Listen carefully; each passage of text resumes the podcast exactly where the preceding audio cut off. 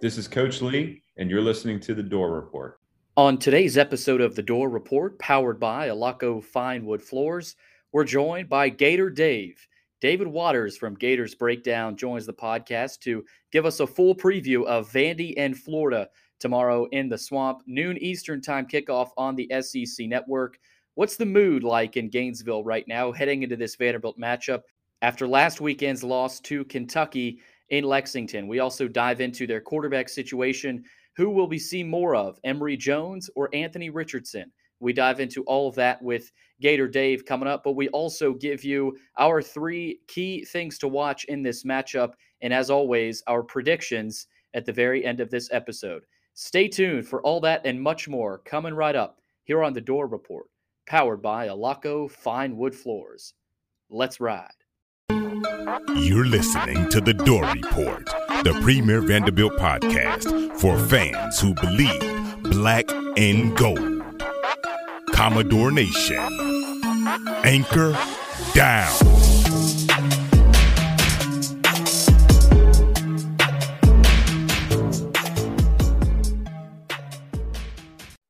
Welcome into the Dore Report. It is episode 113. It is October 8th, 2021, and we are powered, as always, by Alaco Fine Wood Floors.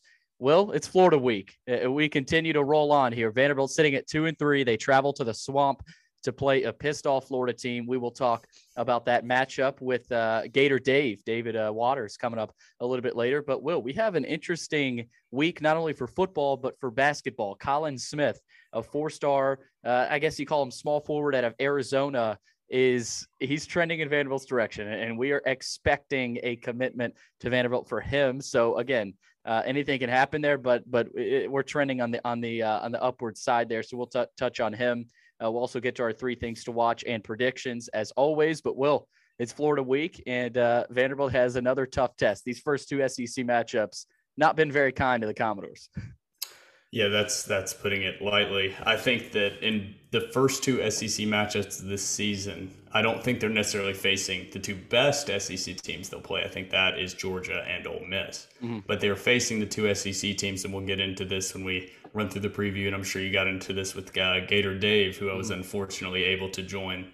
These are two teams that do everything well, and the strengths of their team perfectly match up against the obvious weaknesses of this Vanderbilt mm. team. So I think that there are a lot of things to look at that are not going to be optimistic going in. And I think there are actually a couple things that are a little more optimistic when you look at how the season has played out thus far for the Gators. So there's some interesting storylines to follow. And this is the definition of a get right game mm-hmm. for Florida. And I think that can can go one of two ways. And hopefully for Vanderbilt fans, it can it can go the way of not getting your uh, the barn doors blown off uh, yeah. early in this one and we'll touch on key, not necessarily keys, but we've kind of shifted to three things to watch. Basically, th- three uh, matchups, three circumstances that we expect to see, and how we, as you know, as Vanderbilt, as supporters of Vanderbilt University, would like to see those uh, played out. But yes, we will preview Florida. We'll get to our three things to watch predictions as well. But re- before we preview Florida, don't forget to follow us on Twitter at door underscore report and Instagram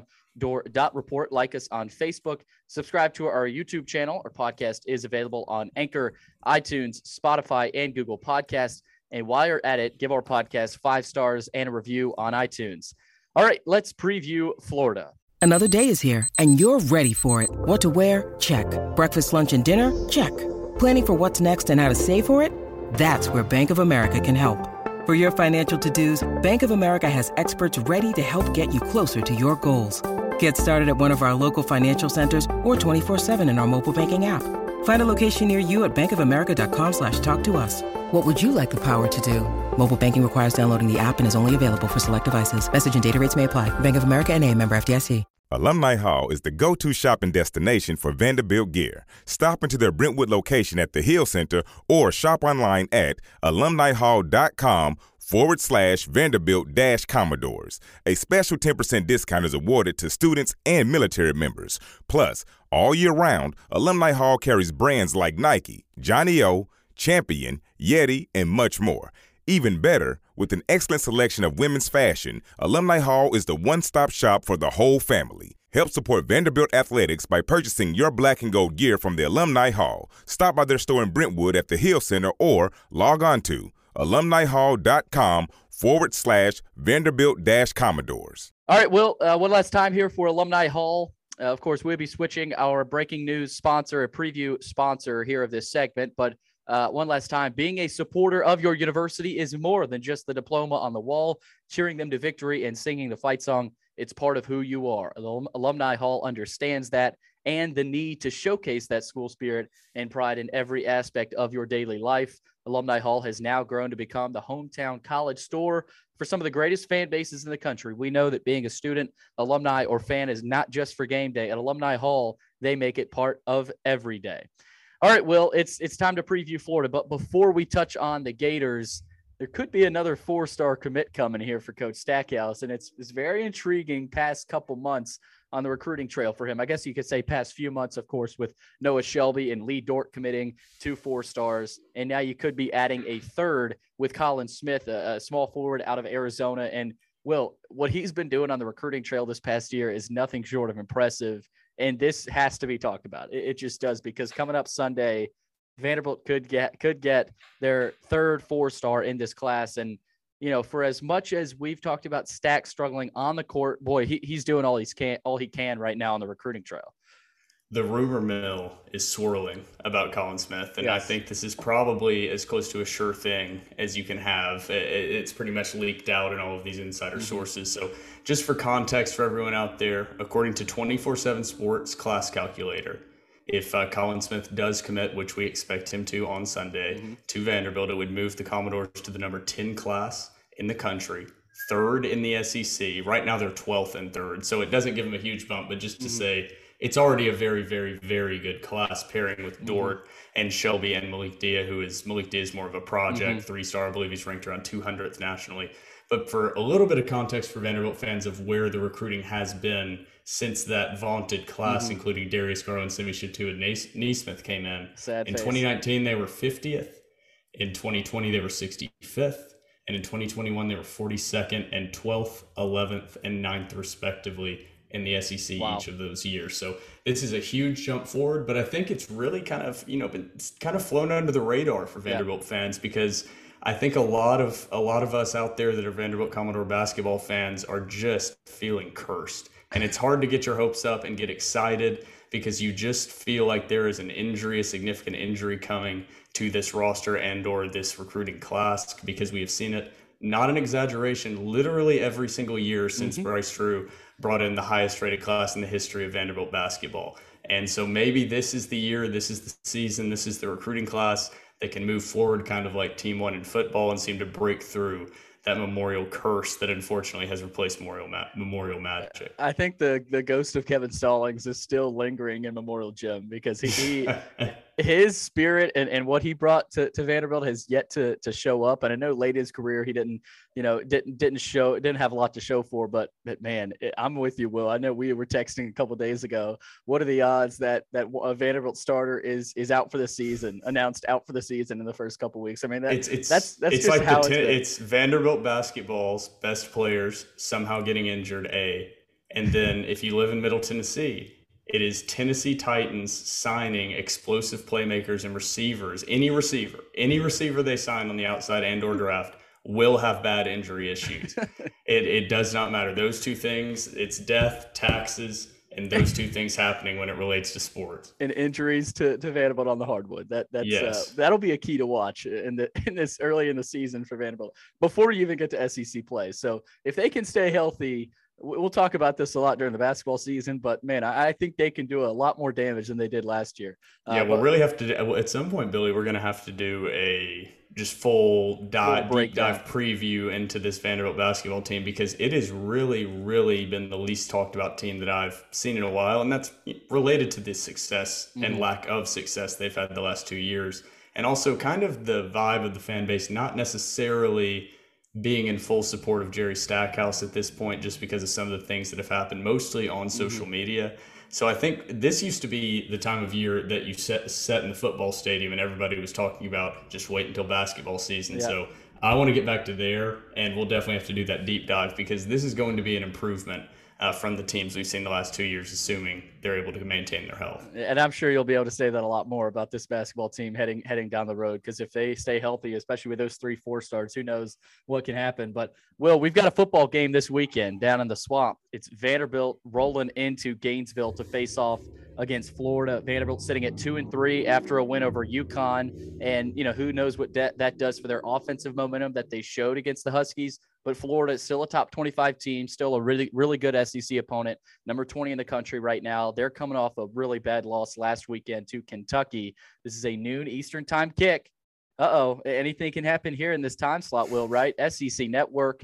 Florida is what, what did that used to be the Je- before the Jefferson Pilot of the Jefferson Pilot. This would have been the Jefferson Pilot game of the week, mm-hmm. guaranteed if that was and still a thing. I think Vanderbilt had at least five or six of those a season on the oh, Jefferson they Pilot. Were, they were locked. They were was, locked. Yeah, they were locked and loaded there. They, they loved uh, going over to West End. Oh my god! Uh, but Florida is a minus minus 39. They're 39 point favorite. Over under is 59 and a half, almost 60. And of course, a lot of those points likely coming from the Florida side. But Will Vanderbilt in this series, they trail all time 42 to 10 to two, two ties in there somewhere. Uh, the Commodores have dropped seven in a row to the Gators. The last win for Vanderbilt was uh, sad face here 34 17 in the James Franklin era.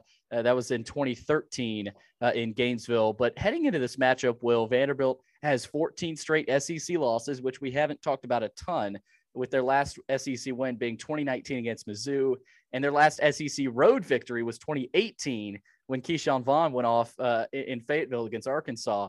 Uh, but Will, this just seems like an awful matchup for Vanderbilt, and I think we'll be talking about that a lot uh, this season for Vanderbilt in their SEC matchups. But the time this is coming in the schedule, how Florida is going to be playing angry, not the best matchup, of course, in general. Uh, but Florida has college football's number three rushing offense. They're 220, 292 yards per game, and their defense has registered 18 sacks this season. So, not the best matchup for a team that dominates in the trenches for Vanderbilt. But initially, Will, what are you looking at here in this matchup as as Vanderbilt rolls into Gainesville? I think you hit on pretty much all the major keys there with this being an awful matchup for Vanderbilt and what Florida does well is what Vanderbilt defends well uh, defends poorly and what Florida does on defense is what Vanderbilt has struggled with all mm-hmm. season which is keeping Pitt, Ken Seals protected back there. So looking at this game you have to think how can Vanderbilt stay in this game because I don't think the expectations are at all that there's an upset potential here, even though Vanderbilt's two and three, Florida's three and two. Those are very, even though your record is what you are, uh, the Bill Bill Parcells quote that you uh, gave last podcast. These records don't really tell who these teams are. It's a very different two and three versus three and two. However, I will say that Florida will not end the season as the number three rushing offense. I mean, they have mm-hmm. played not necessarily the best rushing defenses thus far throughout the season. Mm-hmm. And when you saw them go up against a Kentucky team that has a pretty good defense this season, I don't have their statistics in front of me, but they're much better than the traditional Kentucky mm-hmm. football and only put up 13 points. I, I think the Tennessee defense is pretty bad. Uh, South Florida and Florida Atlantic obviously is really bad. Mm-hmm. And then uh, if you take away that Alabama game that they lost uh, in a tight one, 31 to 29, then this Florida team is really not impressive whatsoever. Mm-hmm. However, that being said, I, I, just don't see, and this will be touched on in the keys when I kind of go into some stats right. of Ken Seals pressured versus able to be protected with time, that I just don't see them being able to keep this crazy talented group of defensive linemen, which I mm-hmm. feel like we're going to be saying week in, week out, at least right. early in these SEC matchups, keeping them off of Ken Seals. I mean, they have 17 sacks on the year. I think they're second to only Georgia in the conference in sacks. And Vanderbilt's on the opposite end of that spectrum with only three sacks throughout the entire season. So it's, it's a matchup of a team that is looking to redeem themselves after a loss that probably shouldn't have happened and Vanderbilt unfortunately is is in their sights. Yeah, and and looking at this this matchup, going back to the Georgia game for Vanderbilt, you know Georgia came into this one 15 sacks, and and now you got Florida coming in, I think you know 18 sacks. So this is not a great matchup. And Will, it's obvious going back in history, Vanderbilt has historically competed with Florida, and and you know, but there's been a lot of moral victories over the Gators through the years. Vanderbilt has not. Was it 2018, able- Billy? I think that's the right season that it would have been, um, where the Dario Odeyingbo injury happened when Vanderbilt was absolutely giving it to Florida. Like they were up 20 or 21 to nothing at that point in the game. And yes. Dario Odeyingbo kind of got the crackback block that cleared both sides. And yes, that Derek was, Mason was out on the field. That was 2018. Vanderbilt lost 37 27. And, and yes, Vanderbilt they was fell up, apart. Vanderbilt was, was that moment. Vanderbilt was up 21 3. You know, they, mm, they were, right. you, you could say they were dominating that game, but I think the Dario, Dario Odeyingbo unnecessary roughness on Florida kind of lit a flame under the Gators and they ended up dominating the rest of that game. And, and that was are, probably the wildest scene at a Vanderbilt football game I've ever seen. Yes. And, and that was it kind was of seconds away from a bench clearing brawl when that happened. I mean, I've it, never, because the coaches were screaming at yeah, each other. Like the was, players were holding Derek Mason back from it was, going after It was Derek Mason versus the, the Florida coaching staff. And, and then even some of the Vandy uh, assistants were on the field screaming, and then Vandy's players went out there to, mm-hmm. to try to defend Coach Mason. Very, yeah, it was something else. Yeah, and, and I don't think you're going to see a lot of that from Clark Lea and his his players and his staff. Either. But uh, no. well, I want to go back to the last eight years and, and, go through the final scores of of this matchup. I start with Vanderbilt's victory dating back to 2013. Vanderbilt won 34-17 in Gainesville behind Patton Robinette at quarterback, Ron Seymour at running back, and then you go back. Florida defeated Vanderbilt 34 to 10. Doctor Pat and Robinette. Yes, doctor now. You gotta, you gotta have that correct. Got to correct that. But rolling rolling through here, Will uh, Gators in 2015 won nine to seven, and then they won in 2016 13 to six, and then in 2017 38 24. 2018 Gators won 37-27. That was close all the way through. And 2019 was an anomaly. I think Vanderbilt got demolished 56 nothing. That was, you know, obviously very depleted. Um, and then last season Vanderbilt uh, lost 38-17. So some of these final scores, eh, you know, have not quite been indicators of, of how the game went. I know like the 19-7 game was, uh, and then when Florida won 13-6 was an indicator, but a lot of these games were close all the way through and Florida just pulled away. I'm not saying I see this happening tomorrow, but there's something about when these two teams get together on the field, weird things happen. They just do. And, and, and you never know what may happen, but and will even even though Vanderbilt's way overmatched in this one. I'll be interested to see how much of the offensive momentum is carried over into the swamp as Vandy's offense finally hit their stride against UConn. And yes, you know, I know the Gator defense is not the UConn defense that we saw, but if Vandy can show a little bit more signs of life offensively against an SEC team on the road, I think that's another small step in the right direction. And and well, we've seen from this offense flashes before, of course, against Colorado State, them driving down the field. Against Stanford, we saw a few drives like that. Even against UConn, this offense, they they played their potential. Potential. Can they carry that over in the swamp? That's what I'm looking for, Will. And and how how much pressure is on Ken Seals? Likely a lot. But how does he deal with that? You know, I, I think those are a couple things I'm looking for. How much offensive momentum do they carry over? You can you can pretty much look back to that 2016 2017 seasons and say that's when kind of the decline. I, even though the 2018 wasn't necessarily a mm-hmm. bad mm. year, I went to a bowl game. That that was when you saw the the talent gap kind of spread out between yep. Vanderbilt and the top tier teams. Even though they were able to win games against the lower level teams, that's when it really started to separate. So I went back, Billy, on that, looked at the Georgia scores for the previous year since okay. Vanderbilt's last victory, which of course was on that Zach Cunningham tackle in 2016, yes. 117 to 16. Those scores have been in 2017 and on. So 2017 was 45 to 13, mm-hmm. 2018, 41 to 13. 2019 30 to 6 2020 obviously no game would have mm-hmm. been much worse than 30 to 6 yep. and then obviously what happened was 62 to nothing so the talent gap between vanderbilt and georgia has grown that exponentially mm-hmm. and you can't just say it's because 2019 and 2020 were anomalies georgia's gotten that much better florida has not followed that same path mm-hmm. so I, I think that is what gives me and you looking at this matchup even though i don't think either of us have an inkling that there's some type of miraculous upset coming that this game won't be a 62 to nothing embarrassing drubbing out on that field. And mm-hmm. this could be a game that not necessarily is competitive throughout, but could stay competitive throughout most of the first half and maybe leading into that third quarter be within a couple scores. And that would be a huge success for Clark Lea and Team One. And this is the first true SEC road atmosphere for this team, for Team One. And, and you know, you look at that. I think it's going to be good for these players to to see that and to feel that energy and to you know uh, you saw them on the road. Colorado State, of course, is very different from Florida, but you saw this team on the road not be you know scared, frightened, not not necessarily you know they they wanted to to beat a team on the road, and and we'll see how much passion uh, is there down in the swamp. And a lot of these players have not seen uh, that type of energy on the road. But Will, going back to what scares me about this matchup is the fact that Florida, similar to Georgia, they have 17 sacks in the season. Florida's that's second in the SEC behind Georgia and LSU. And then on the other side of the ball, offensively for Florida, they have a they're middle of the pack passing offense. They haven't had a ton of success passing, but they're averaging nearly 300 yards on the ground. And, uh, and we know they haven't played the best, uh, you know, rushing defenses, but that's what scares me here. Uh, and, and, you know, can it get out of hand? Will it get out of hand? Likely, yes. Uh, again, I don't think it's going to be a 62 nothing drubbing, but I think it's going to all depend on, and we talk about this every week, but how much time is Ken Seals given? And, and you know, we're, we're, I know we've taken that out of our keys because that's that's that's a key every week. Um, but I think this goes beyond just how much time Ken Seals has. If it's turnovers, I mean, Vanderbilt you saw against Georgia, you know, and this is one of my keys that I'll go into, but turnovers have been a major issue for this team. And if they can just limit some of those, who knows what can happen. So um, if you're ready for the keys, well, we'll go ahead and hop in to the three things to watch. We've kind of shifted it to Slash things. keys. Yeah, three things, three keys to watch. Just basically things that we expect to happen, and and basically, you know, how is Vanderbilt going to handle this? So I'm going to start with Cam Johnson. Uh, Vanderbilt's leading wide receiver, and now statistically, he's not their leading receiver this season.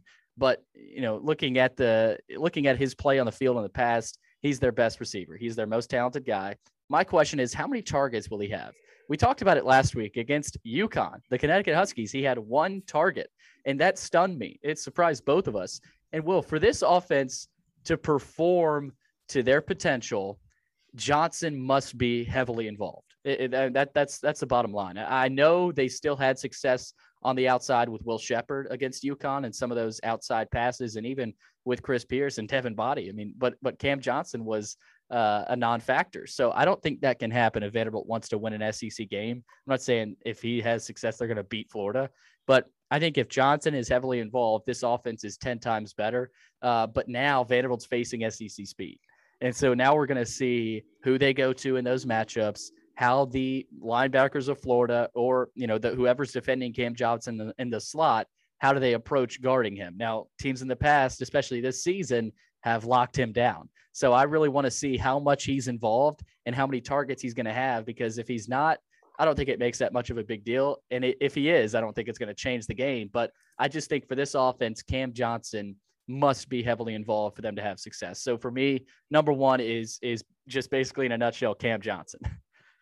Yeah, that's that's a great key, and that was one of the first things that I thought after the lack of involvement he had last week against, fortunately, the Connecticut uh, defense uh-huh. and a win. He only had one target, zero receptions. That cannot happen against Florida against mm-hmm. a defensive line that is absolutely dominating opponents throughout this season um, and is creating havoc in the backfield against a Vanderbilt offensive line that has not done well. And not only is the Vanderbilt offensive line not not performed well in doing that Ken Seals has been very, very bad against pressure, against charted pressure on him. Mm-hmm. And so that is my key one is keeping pressure off of Ken Seals so he can get the ball on the outside. Even though you said we're not talking about it's a key, it is specifically a key yes. because I wanted to get some statistics out there here we go. before we get into it. You know, I'm a big stats guy, so oh, here yeah. we go. Stat guy so will. My my key number one. So Ken Seals without pressure. So not not without pressure, but overall on the season, every passing down. Yes. He's completing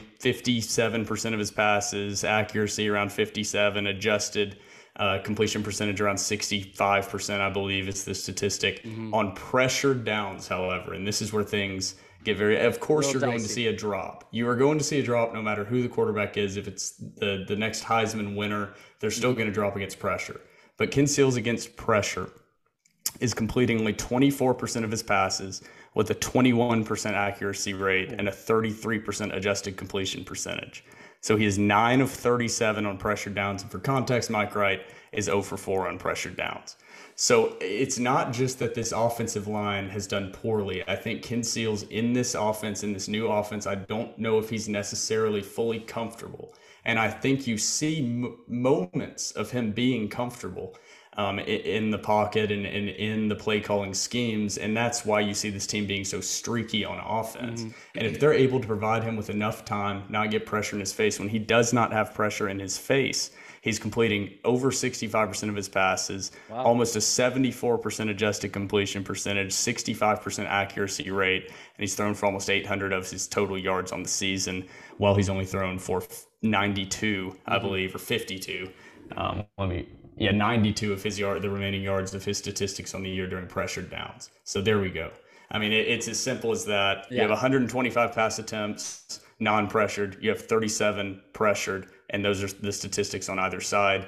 And I just don't think we can harp on enough that that is where this game comes down to if Vanderbilt's going to remain competitive. Is that offensive line just being able to give a semblance of protection to Ken Seals? And Coach Lea has talked about it a lot, Will, too, about how young he still is. And I know we don't mm-hmm. like pointing to that, but he's still a sophomore. This is technically this is his first year in this offense under you know, you could say Coach Ride, but this is Joey Lynch's offense, and and first year under this new offense. It's also he, really he, his first year. I mean, because you yeah, have that, you have an All SEC schedule, and you throw a true freshman. That's I don't even know if you. That's more like all right, we're just going to basically call this a practice, a, right. a ten game scrimmage schedule. Yeah, because and, that's a tough spot. Yeah, it is, and he's he's still in a tough spot right now. I mean, mm-hmm. he's still learning this offense, and and when you compound that with an offensive line that has not played well, it's tough back there. So you know, we we we as much as we we harp on a lot of what we want to see improve from Ken Seals. This guy is still he's fighting through a lot, especially through that offensive line, but also learning this offense. So um, I'm with you, Will. This O line that it's always a key, but even this week, let's see how they progress. It, can can they give him a little bit more time against this Florida D line? We'll see. Number two, Will. I'm going to go with Vanderbilt's turnovers and not necessarily their ratio because they, they have not been um, on the front end of those ratios through the first half of the season. But against Georgia, I think they aided the Bulldogs a lot with those turnovers early. There was a fumbled kickoff, and that set Georgia up in the red zone. You can't do that. And Ken Seals had an interception deep in Vanderbilt's own territory in the first half that also just gave Georgia a touchdown. Now, I'm not saying Georgia wasn't going to, if they had the ball to 25 at their own 25, I'm not saying they weren't going to drive down and score, but that would have killed a lot more time off the clock and it may not have been 35 nothing within the first quarter.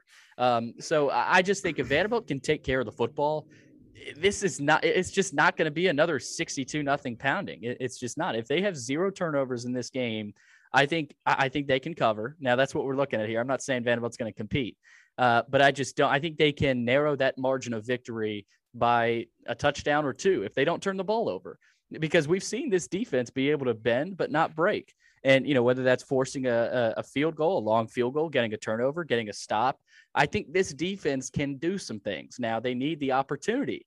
If they're put back in in their own territory in the red zone, that, that's a lot harder to do a job defensively. So turnovers for Vanderbilt is what I'm watching here and throughout the rest of the season, because no matter who they're playing now, um, you know, I think they had a little bit more leeway against UConn and teams like Colorado State and ETSU. But now with this SEC schedule, if they don't turn the ball over, I think they will gain a little bit more respect eh, with those final scores. I'm not saying they're going to compete or even keep it within two scores, but they'll be able to cover a lot of these games as long as they don't turn the ball over. Now that's it's it's a tough ask. And Ken Seals, we we've talked about him struggling those throws to the middle of the field, but special teams, if they can clean that up and take care of the football, I think that'll prove to be su- successful for Vanderbilt because they could just catch the ball in the end zone rather than taking it out starting at the 10 or 15 yard line they'll save a lot of room for for themselves. They'll be starting at the 25 so i think there's just some small adjustments to make in terms of cleaning up their play and, and especially in that turnover game. So i'll be looking at the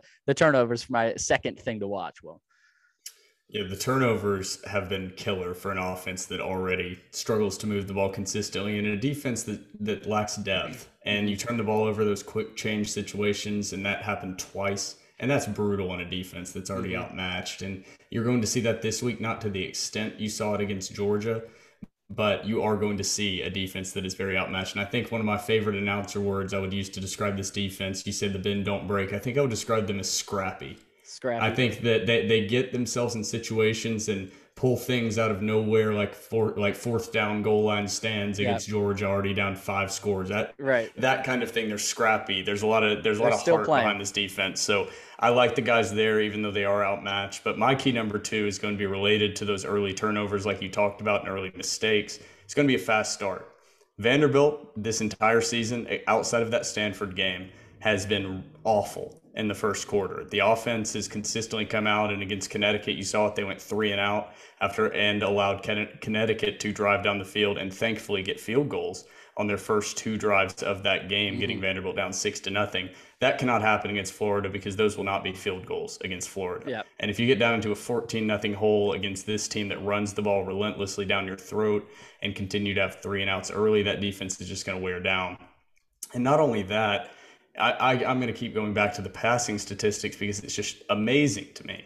Uh, these passing statistics is Ken Seals in the first quarter, okay, of this season is completing only 38% of his passes mm-hmm. with an adjusted completion percentage of 46% and no passing touchdowns. So he's 13 of 34 on this season. And he's had 10 completely inaccurate pa- or 19 inaccurate passes. Wow, mm-hmm. misread that when you look at the other three quarters and all of these stats I'm saying, because someone could argue, well, yeah, but he's playing against second, third, fourth teams on, the, on in the, a lot of those second, third, and fourth quarters. Well, I have this set to only being within 21 points. Uh, look at so you. all of this is point differential on either side within three scores because you cannot argue that these are skewed because of that. Mm-hmm. And the other three quarters, Ken Seals is completing almost 62% of his passes with a 71% adjusted completion percentage. He's sev- he has 76 completions on 123 attempts, three touchdowns, 730 yards. That is amazing.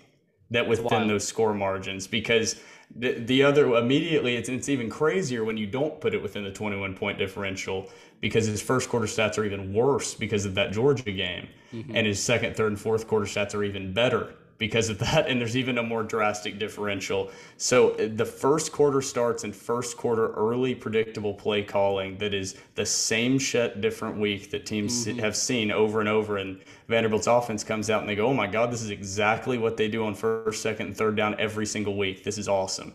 And that initial game planning that you've seen over and over continue to stifle this Vanderbilt defense in the first quarter. And then this coaching staff, for some reason, looks and says, oh my God, the same shit that hasn't worked the last weeks is not working anymore. We need to make some in game adjustments. And then you see this offense go and have a little bit of success like they did in the second half against Colorado State. Um, they had the early success against Stanford uh, that I think was just due to Stanford's defensive line being awful and not being able to provide any pressure.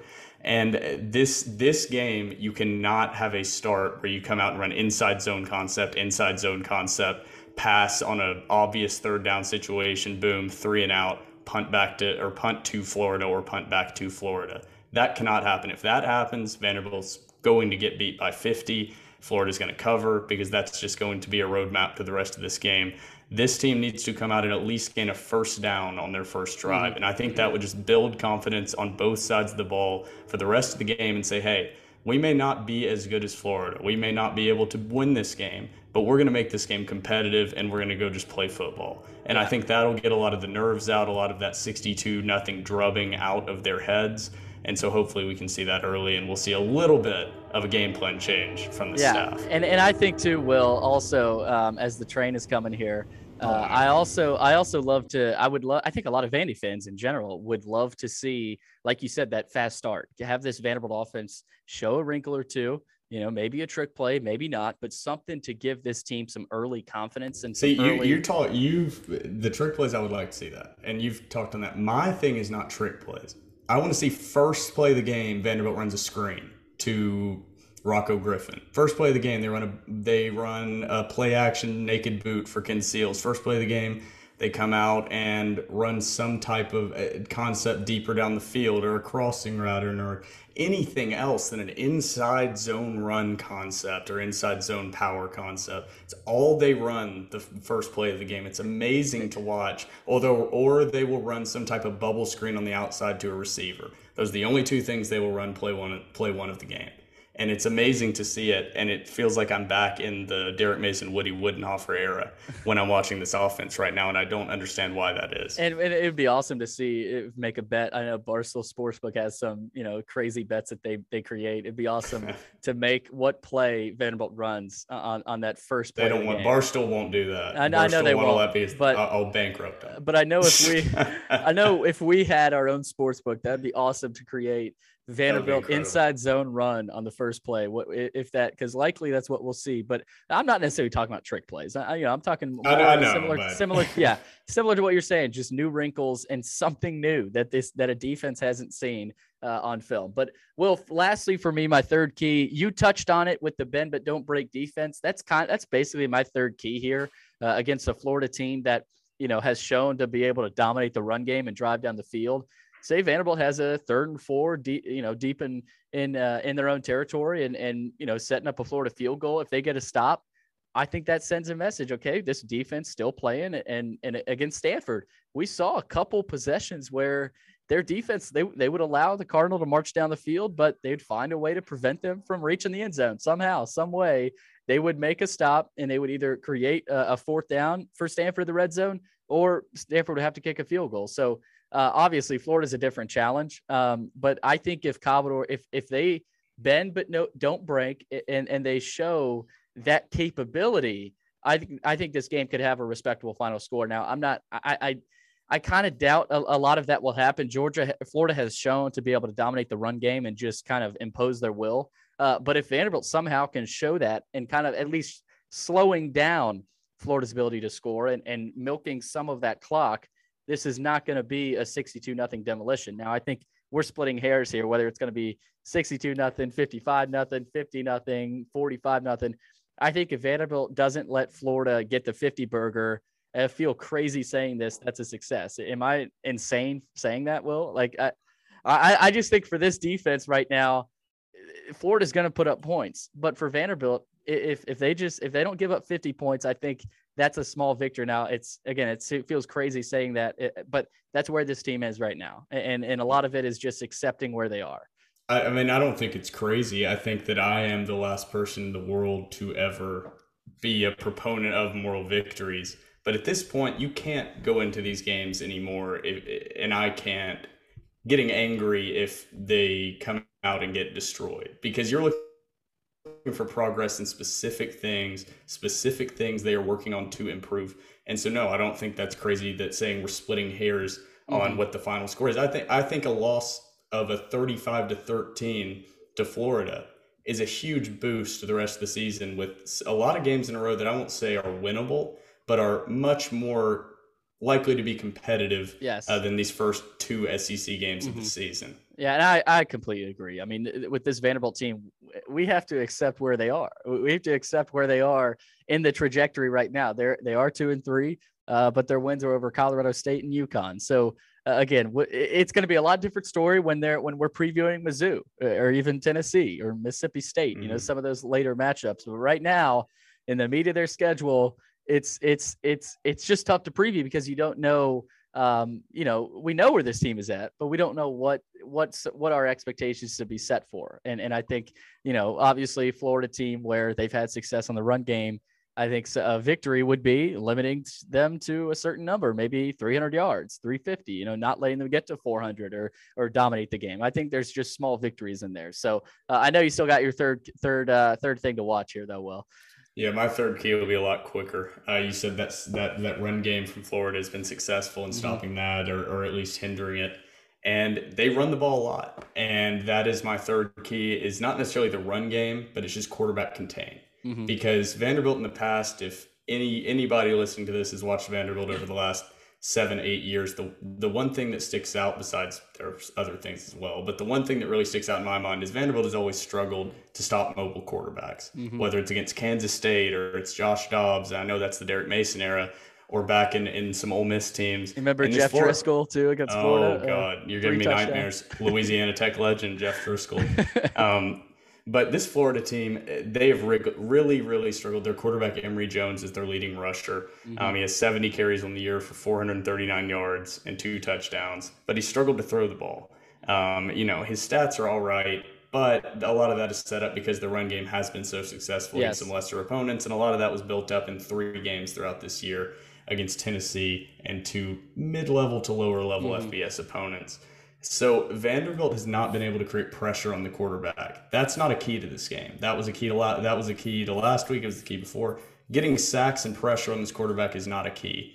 containing him on the outside with that length that they may have and speed on those outside edges, whether it's Alex Williams, Elijah McAllister, uh, Wusu, that is going to be the key to this game. And I actually think that that this season with this team, I think playing a mobile quarterback that maybe struggles a little more in the in the traditional pocket passing mm-hmm. game may not be the worst thing in the world mm-hmm. for this defense as opposed to years in the past I've always hated playing mobile quarterbacks at right. Vanderbilt. So I, I'm looking for that defense to improve, not necessarily in creating havoc in the backfield, but containing Emory Jones and, and making him do things that make him a little bit more uncomfortable with the length that they have on that defensive line at the end spots. So that that is my uh, third third thing to watch slash key to the game. There we have it. The three keys. Uh, you know, you could say to victory, but I guess three things we're we're looking forward to watching uh, against this Florida team. And Will, you just touched on it.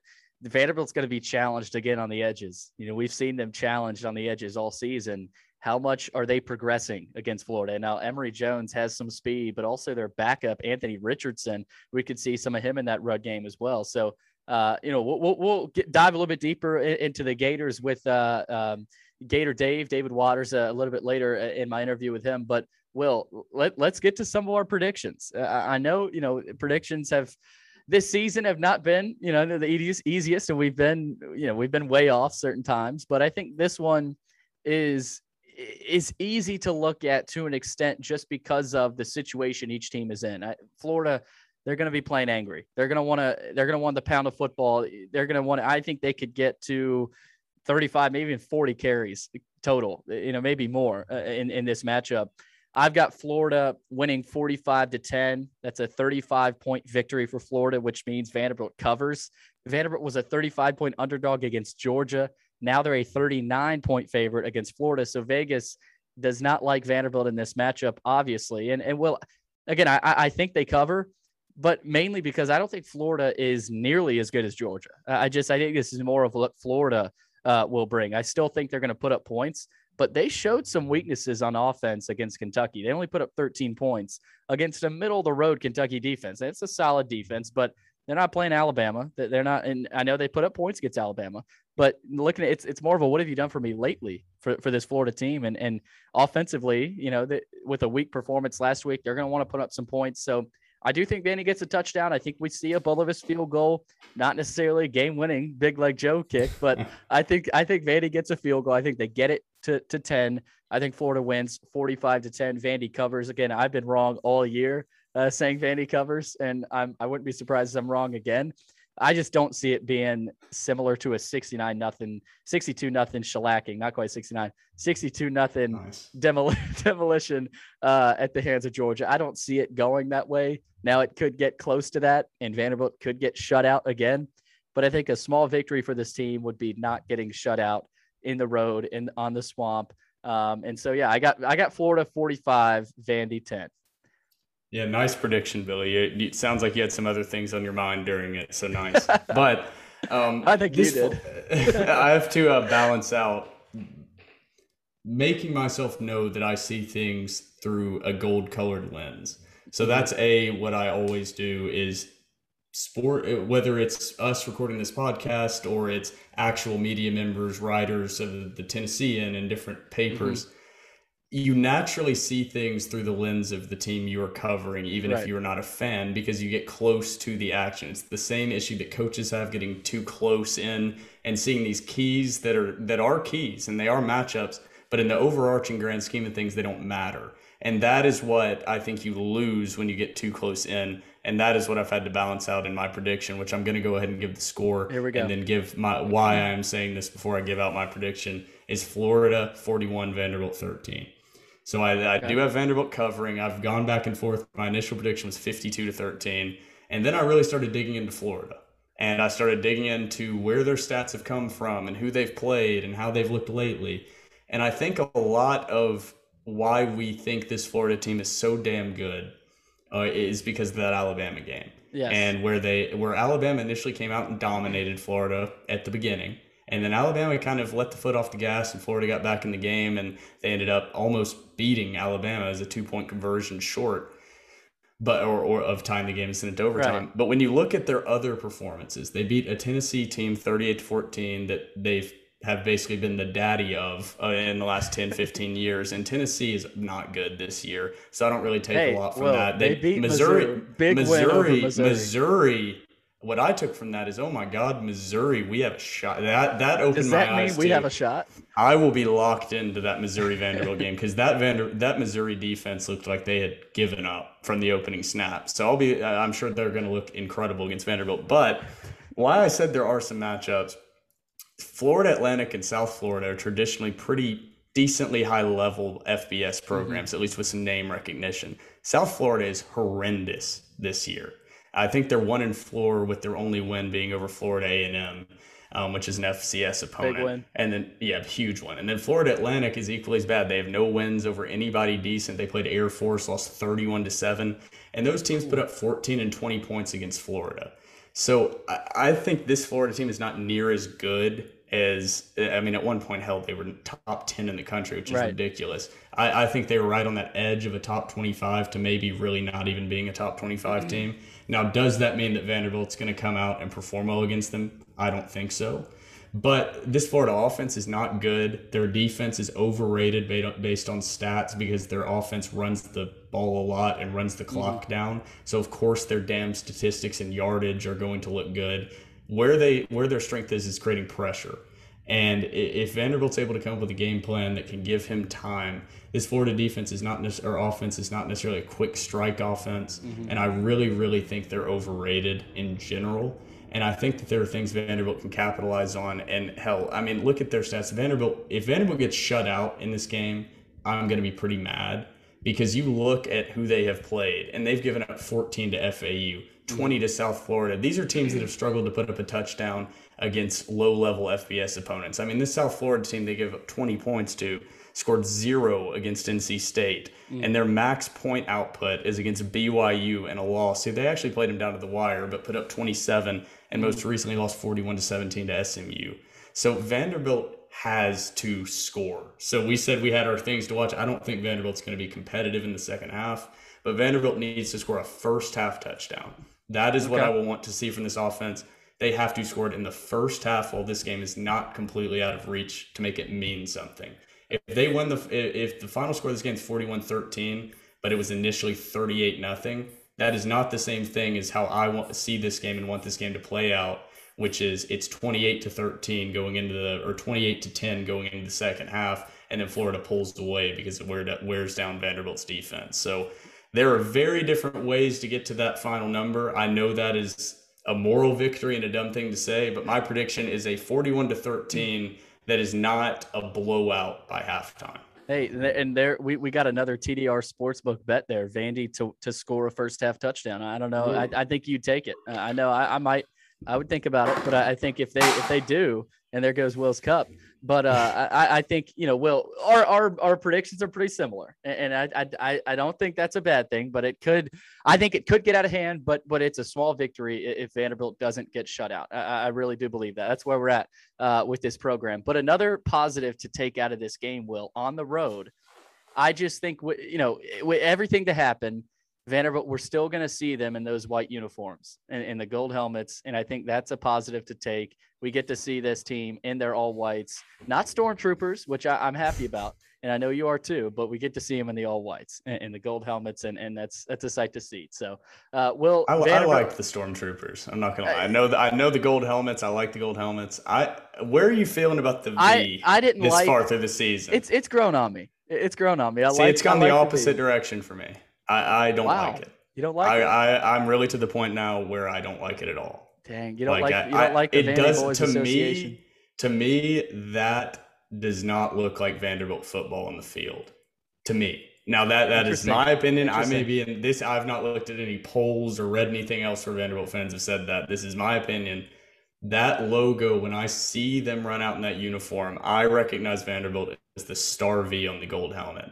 I do not like that V, and I really hope they change that. I think- and I- and I on think- top of the gold lettering on those white uniforms was the dumbest decision I think any uniform designer could have ever made because you cannot read those names on TV and you cannot see Vanderbilt on the chest. At least, so the, at the, least they the, the helmets the and the black, white uniforms has some work to do. The blacks are great. At least they have the black names in the in the, the black font. At least they have that, and I, it's grown on me. Didn't Again, start I, out that way. initially I wasn't the biggest fan of the V. I think there's a lot of fans that still agree with you that that you know love the Star V. But uh, hey, it's a shift, and uh, any sort of shift that that I think this program uh, can take out of the Derek Mason era, I think some fans will take. But it, it's definitely it's a it's a debated topic, and, and I think we need well, to it's have just a, you know the the this is probably getting off topic more than you wanted to talk about it, but when the the block letter on the side of the helmet, like I said, Vanderbilt is never going to be Notre Dame, Georgia, Alabama. They have to be Vanderbilt, and I love going back to the traditions, which is what Clark Lea is trying to do, is go back to a traditional, classic, clean look. But where they made the mistake is on those helmets. The Star V helmet was unique and that was something that eh, we're having a unique logo that's easily recognizable that was very very very unique and now they're just like illinois georgia tennessee that have the block letter purdue that have the block letter on the side of their helmet. And i just don't feel like that is unique or cool or separates vanderbilt from anybody anywhere. And they just look like they're trying to be purdue and or Wake Forest. We'll, it's we'll, just we'll see if anything changes their mind. Well, I know Tim Corbin loves it because that's his logo. Well, I but, love it on the Vandy boy, but that's yeah. a whole different brand than than Vanderbilt football. And I think if you're trying to separate yourself and start fresh, I don't know if glomming onto the brand of successful Vandy boys, which I do like to an extent in how they've kind of done things, but just glomming onto that logo, I don't think it's ever going to be associated with Vandy football. You're always going to be look, they're wearing the Vandy Boys logo on the side of their helmet. I, hey, I, that's that's what Clark that wants. Point. I think Clark yeah. wants a little bit to attach to that. Like I hey, said, we'll, different we'll have, different strokes for different folks. So yeah, I'm, I'm, I don't hate it. It's yeah. just nah we'll see if it grows on uh, on Will anymore. We'll continue to monitor that, and uh, maybe we'll have a big podcast with the TDR crew to kind of debate that. And maybe we put a poll up. Heck, we, end, we, we end of your wrap up. Yeah, well, yeah. end of your wrap up. But there it is. We got the predictions for Florida. But coming up next, Gator Dave, David Waters uh, joins me to discuss and dive into this matchup as Vanderbilt travels down to the swamp. 11 a.m. Central Time kick on the SEC Network. We've got interview with David Waters coming up next here on the Dore Report, powered by Alaco Fine Wood Floors. Before we get to the interview with Gator Dave from Gators Breakdown as we preview Vandy and Florida on Saturday, it's now time to send it over to Gary Scales for a few words on our presenting sponsor, Alaco Fine Wood Floors. No matter what style you're going for, you can trust your flooring job to Alaco Fine Wood Floors. Take a walk through the woods in your home every day. Get your flooring job started today by calling 615 356 0303. Alaco Fine Wood Floors. Craftsmanship you can stand on. Welcome back into the Dore Report. I'm Billy Derrick, and I'm now happy to be joined by David Waters from the Gators Breakdown. He's got a podcast, website. He's he's he's rolling uh, down there in Gainesville, and uh, he's uh, reporting to us live from Jacksonville. He's known as Gator Dave in, in the Gainesville circles. Uh, Dave, thanks for joining us. How you doing? I'm good. I'm good. Uh, glad uh, glad to be previewing Gators for you again with uh, Florida and Vanderbilt matching up in Gainesville. Yep, we did it last year, and uh, second time on. I guess you're a friend of the pod now. So I want to start with the mood in Gainesville right now. Of course, last weekend was a shock to a lot of people. It was a shock to me. I'm sure it was uh, to you as well. How would you describe uh, kind of the fans' mood right now, and and of course coming into this Vanderbilt game, you know they, they obviously I'm sure they're focused on Vanderbilt, but but what's the mood, especially after last weekend? Uh, fan base ticked off.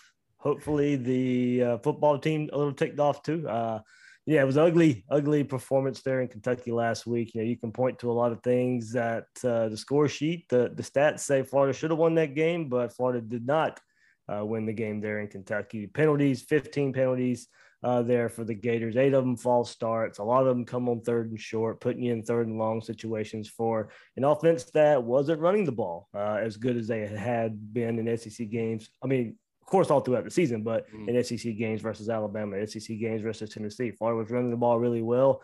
Did some good things in the run game, but not consistent all day. Emory Jones couldn't get into a groove either with his legs. Uh, he had to probably make some more throws than he really wanted to. Uh, missed some open reads, had to settle for a lot of passes that Kentucky was really just giving Florida and playing right in Kentucky's hands there.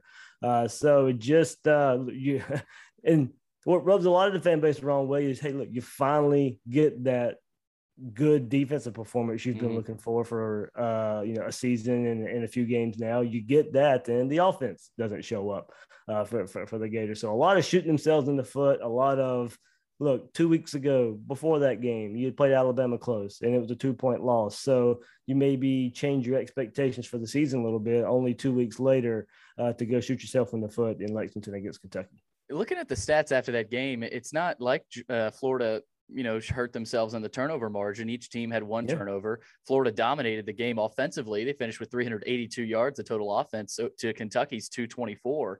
But you talked about it. Florida committed 15 penalties for 115 yards. I didn't know eight of them uh, were false starts on the offense, and and that you know that's the definition of of shooting yourself in the foot. So would you say those penalties that's what cost the Gators in in Lexington? I mean, I, I don't want to take credit from from Kentucky. They did a lot of good things. Right. Uh, I mean, they they had their eyes in the backfield the whole time and uh, just dared Emory Jones to throw it. They, they didn't rush a whole lot, but they were keeping their eyes in the backfield. So some play action, uh, some better throws by Emory Jones. I mean, no, Emory Jones didn't play bad. It's just that there were bigger plays there to be made. So give credit to Kentucky there too. But even with all that, Florida had their chances. There was two drives late in the game. They had settled for a field goal on one of them get the ball back. They had eight plays in the red zone at the end of the game. Didn't even get into the end zone. Fourth down, incomplete pass there. And that's how the game ends for Florida. And like I said, a lot of it was false starts. You had running backs false starting. You had mostly, it was mostly due to uh, the center, Kingsley Eguakun. It was his first start on the road. This is Emory Jones' first start on the road, big, big time SEC environment on the road. Yeah, they played at USF earlier in the season, but that was a 70% Gator crowd there in Tampa. Mhm. Uh, this, so this was the first big road game and first big test there for Emory Jones, the quarterback, and Kingsley Eguakun at center. And you could tell uh, they could not get a cadence down. Uh, they used that slap uh, or clap their hands uh, to to, to uh, snap the ball. He couldn't hear Emory for, for whatever reason. They never adjusted. They never went away from it. And it bit Florida on the very last drive of the game as well. Uh, so you had plenty, plenty of chances. Even the drive before the last, uh, where they had to settle for the field goal, Florida had a third and short, False start. You don't convert the third down, got to settle for a field goal. So it was just uh, mostly, yeah, you look at the stats, you wonder how Florida loses that game. And it's mostly because of uh, false start penalties and not being able to adjust from it. Now the Gators return home to the swamp and, and they welcome a Vanderbilt team to town. And, and I want to go back to last year's game in Nashville. It it seemed as if Vandy was within two scores for most of the game, but it was never, you know, it was never a situation where okay, Vanderbilt might be able to come back and win. Florida had control of that game and they scored a late touchdown to make it 38-17. How much of last year's game do you take into consideration when you look at this year's matchup? Do you bring that back any sort? Because Vanderbilt has a pretty similar team. They lost some big time players. Uh, but how much of last year's game do you point to uh, when looking at this Vanderbilt matchup? I think he pointed to it because of Ken Seals. I mean, 22 of 34 last year, over 300 yards passing, 319 yards. I think I, I think I looked it up. It's his third highest performance, I believe, uh, yardage wise versus the Todd Grantham defense last year. So, you know, does he feel comfortable going against the Todd Grantham defense? Does Todd Grantham do a lot of the similar similar defensive schemes that he brought uh, to the table last year and playing against Ken Seals and, and Vanderbilt's offense? And if he does, then I would say Seals probably has a little bit of confidence going against the Gator defense like that. So, what do you change from last year if you Todd Grantham going against Ken Seals? And look, of course, it's a it's a different offense, more of a pro style approach uh, for offense this year. But you got to think, you know, Vanderbilt's getting pretty more pretty comfortable as games go on uh, there. So th- I think you you start there with Seals, him having some success versus Todd Grantham's defense last year, and then kind of seeing what you can bring to the table in, in your improvement. Uh, we don't still don't know if Kaiir Elam for Florida will play at, at, at cornerback. He's missed the last two games uh, there against Tennessee and um, Kentucky last week after being injured late versus Alabama. So we'll know if he'll be on the field or not. So if not, Florida will be relying on a five star true freshman who probably played his best game at cornerback last week in Kentucky, and Jason Marshall, uh, and then Avery Helm opposite cornerback there. So, you know, Seals, if he can get in any kind of groove that he got in last year, you then, you know, this will be a good test uh, for that, for that Florida secondary. But it starts up front for Florida. Uh, of course, you know, they're still with the Todd Grantham defense, getting to the quarterback and getting sacks. just need a little bit more consistency there. So I think if you point for anything there uh, with this Vanderbilt offense, it starts with Seals just because of the success he had last year versus Todd Grantham's defense. You mentioned Seals, Vanderbilt's quarterback, and I want to turn it now to Emory Jones, Florida's quarterback. And, and those two guys, their stats are pretty comparable this season. Ken Seals, five touchdowns, five interceptions. Emory Jones, five touchdowns, six interceptions.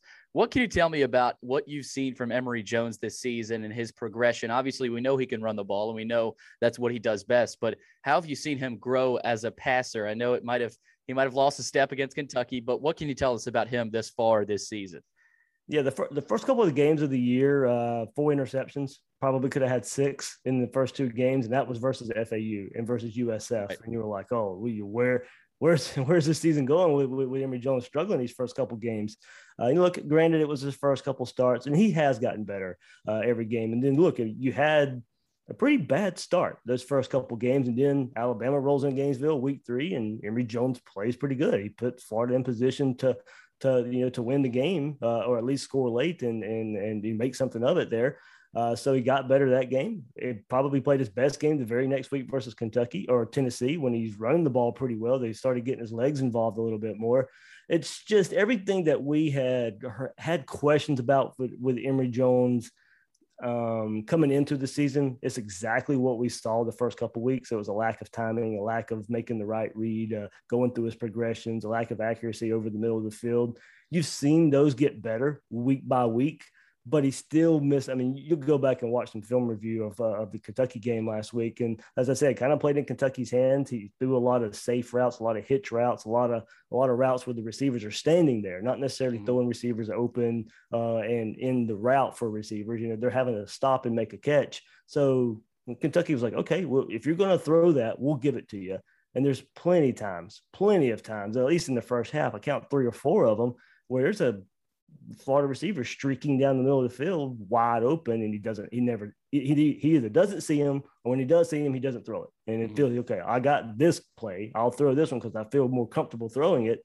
So it's just, you know, does he have that next step of progression of being able to to notice the open receiver and then have the confidence to throw to the open receiver? That's the next step of, uh, of what we need to see from Emory Jones. And and if we don't, of course, you know, the, the popular uh, topic there is backup quarterback Anthony Richardson getting mm-hmm. more playing time as well. Yeah, we'll touch on him maybe a little bit later. But uh, when you when you put in, or if you're Dan Mullen, when you put in the Vanderbilt film, uh, obviously, they have struggled at times offensively this season, especially against a team like Georgia, where, I mean, you know, let's face it, a lot of teams are going to struggle against yeah. Georgia. You saw that with Arkansas.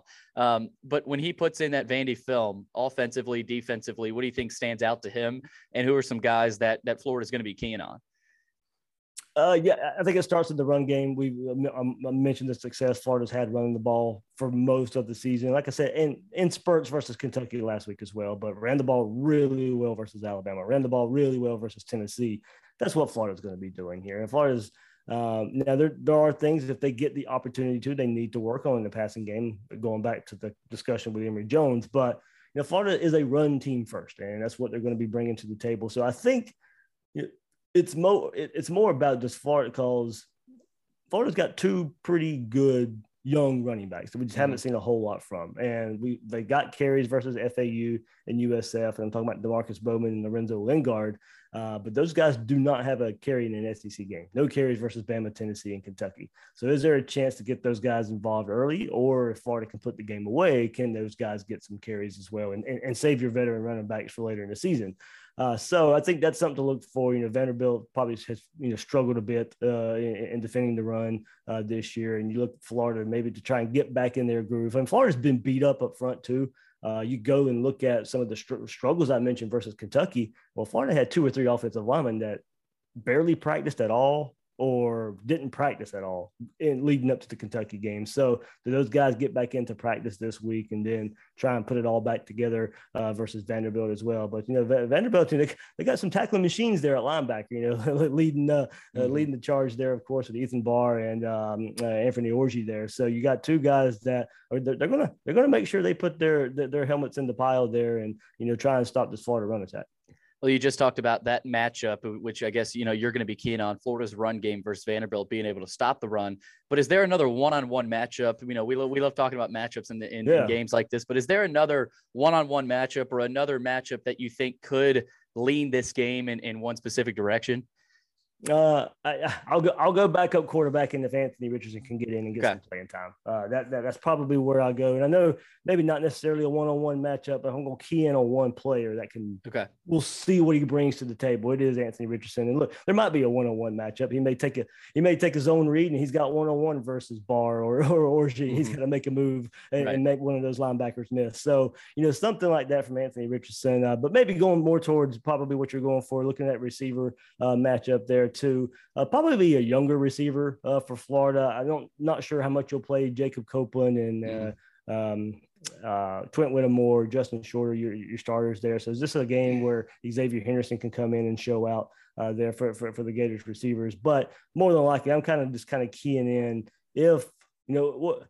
For one, what is the status of Anthony Richardson? He comes back healthy. He, get, he missed two games there for Florida with the Alabama and Tennessee game after he came up with a hamstring injury versus USF in the second game of the season. So does he get some playing time? How healthy is he? And if he is, you know, do we see him a lot versus Vanderbilt, or is it still just a sprinkled in version of Anthony Richardson that we got versus Kentucky last week? I want to dive a little bit deeper on him, Anthony Richardson. Uh, obviously, if he's been Florida's backup all season, and he's been kind of a guy where you look at him, you say, "Wow, this guy can be pretty, pretty damn good at the SEC level." Now he's a freshman, correct? Uh, yeah, he was true freshman last year. Uh, okay. So how, however you want to count 2020. Okay. So, yeah. still still a freshman. So yeah with, yeah. with him though, uh, what has been their game plan with him? And, and I know he's been banged up, but uh, is this a type of game where you could see him getting some time late if he's healthy, uh, or is this something where hey, you know, we're going to make sure he's healthy and and make sure we don't ding him up because you know he's a guy you look at he could. Uh, I think potentially do some damage against his Vanderbilt defense, just like Emory Jones can. Yeah, honestly, it depends on I, I guess what whatever Dan Mullen sees his future with Anthony Richardson is right now. Do you want to get him ready and, and, and more healthy for LSU and Georgia coming up? Mm-hmm. I, I, personally, I think he needs the rep. So as much as you can get him out there versus Vanderbilt, you, you, you put him out there. If he's 100% ready to go and that hamstring is ready to go, he needs every rep he can get. I mean, the knock that Dan Mullen will put out there in public is look, he, he doesn't know the offense as good as Emory Jones. Okay, well, uh, expected. He's a second year guy going right. against a fourth year guy. You, you kind of expect that. And a lot of times, the only way you're going to get it is, is game reps that you can't replicate in practice. So, you know, does he get Anthony Richardson out there some more, some more playing time in those first couple games versus FAU and USF? They had the design third drive of the game. He would come in and play. Uh, like I said, we didn't get that versus Bama. We didn't get that versus Tennessee. Didn't even get that last week versus Kentucky. He eventually came in, made some plays. I think he only played seven plays, I believe, uh, versus Kentucky. So still not as much as you, you, you thought he would if he was going to be healthy. So I think now the question becomes: All right, now you're three and two in the SEC play. How do you approach your quarterback? Controversy is probably not the right word for Dan Mullen, but quarterback situation there right. with, with with Emory Jones and Anthony Richardson. Do you want to get him some more reps? And probably a lot of it plays into all right, are, are you going to try and get him ready for Georgia? Are you going to try and get him ready for the rest of the season in preparation for 2022? I don't know if the Vanderbilt game would tell us a, a whole lot or not, unless he's just in there early and often. If he's in there early and often, I think that's probably a good indication of what you want to see from him. But if the game does get away from Vanderbilt and he's just taking snaps in the second half, I'm I don't know if that really tells us a whole lot as far as the plan Dan Mullen has for Anthony Richardson moving forward for the rest of the season. Dave, let's talk about this line. Florida is a 39 point favorite, and and the Georgia line didn't even get up to to that large for Vanderbilt. It's a 35. I know those, you know, we're we're uh you know we're trimming hairs there with that line, but yeah. um, do you think that's more Vegas saying, yeah, we saw what happened against Georgia, we're likely to see more of the same? Uh, or I guess what I'm asking, how how much where's where's the separation there between Georgia and Florida? Um, and and do you do you think Florida covers? Because 39 points, that's a lot of points. Uh, Georgia did a great job covering, of course, but uh, how do you think this one goes compared to how Georgia demolished Vanderbilt? Yeah, um, the, the run game plays into it a, a, little bit. So Florida wants to run the ball and struggles like they did last week. This game's going to be a little bit closer. Uh, and if Dan Mullen doesn't want to unleash his quarterbacks, and I mean Dan Mullen, uh, for everything he can do right, we'll, we'll call him. He, he likes to tinker in games oh, yeah. that he thinks he's you know can tinker with against the opponents. And You'll see a lot of backups in, especially in the second half on defense, uh, defensive side of the ball. But a lot of it points to the offensive side of the ball. How aggressive would Dan Mullen be uh, mm-hmm. on offense uh, a week after he wasn't so aggressive versus Kentucky? Uh, so two quarterbacks trying to work in two quarterbacks. You got a run game as well. I don't see it quite getting to to to, to the point spread uh, there. Pop maybe around it, but I don't, mm-hmm. I don't see Florida covering the spread here uh, versus Vanderbilt. Partly because of just Dan Mullen's demeanor and how he approaches games like this. And you know, we'll see where this Gator team is mentally. I, they can say all the things, all the right things in, in, in media sessions this week, but I don't know. We don't know how Florida's going to react to this. You can come out and play ticked off and put it on Vanderbilt, or you can say, "Woe is me," and there's no interest in a noon game at home, and you let Vanderbilt keep it close. So, uh, it, it, honestly, it's a lot about where Florida is mentally right now after that disappointing loss last week versus Kentucky. And Vanderbilt's gotten pretty unlucky with these matchups. Georgia, of course, last season, Vanderbilt uh, was not able to play due to uh, you know that was right. on Georgia's homecoming, and now Florida coming in pissed off after a Georgia uh, Kentucky loss. So we'll see how that goes. But let's get your prediction here, Dave. It's uh, of course a noon kick. Uh, so you know anything we see, seemingly anything can happen in those in the in those early noon kicks, where no matter where it is. Uh, but how do you see this matchup going, especially for the Gators at home after after the Kentucky loss? Yeah, ultimately, I got I got a 42-10 uh, get, get Gators final score there. Um, it like it's very tough with knowing how he'll rotate both quarterbacks in right now. Uh, if he'll want to work on things, if I keep saying Dan Mullen wants to work on things, well, maybe he doesn't run the ball, and maybe he wants to throw the ball all over the field, and I, that can maybe further a point spread or if Florida's struggling mm-hmm. passing the ball, then maybe it keeps the game a lot closer. Right. Uh, so that's one reason I don't see it really reaching the, the, the point spread there. I think Florida will try and work on some things if they can. Now Vanderbilt could come right out and smash Florida right in the mouth. These games have been pretty competitive in the last couple years with Derek Mason leading the charge. Mm-hmm. So we'll see what happens with Clark Lea here uh, in his first Florida Vanderbilt matchup. But uh, you know, it uh, ultimately if both teams start to get their their backups in, the second half just because of uh, of experience, that's probably where you can still see Florida maybe pulling away a little bit with a little bit more depth than Vanderbilt has. You have seen these matchups get a little testy. I don't know if Clark yeah. Lea, I don't know if Clark's going to let his guys run on the field uh, just like just like Coach Mason did. But um, I want to ask you one more. Uh, you, you, said you got a big storm rolling through Jacksonville. How's the weather like? I haven't checked the radar for Gainesville. Uh, I yeah. know in those 11 a.m. kicks, uh, hopefully the weather